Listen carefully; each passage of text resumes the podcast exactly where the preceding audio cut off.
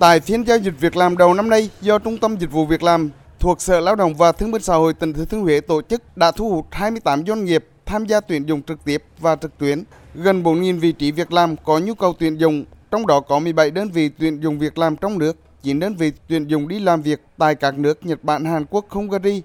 Trung tâm Dịch vụ Việc làm tỉnh Thừa Thiên Huế đẩy mạnh thông tin, dự báo nhu cầu thị trường lao động, kết nối chặt chẽ với các cơ sở giáo dục nghề nghiệp để liên kết đào tạo, cung ứng nguồn nhân lực chất lượng phù hợp với nhu cầu của doanh nghiệp. Ông Đặng Hữu Phúc, Giám đốc Sở Lao động Thương binh và Xã hội tỉnh Thừa Thiên Huế cho biết, trong năm 2023, địa phương cố gắng giải quyết việc làm cho khoảng 17.000 lao động trên địa bàn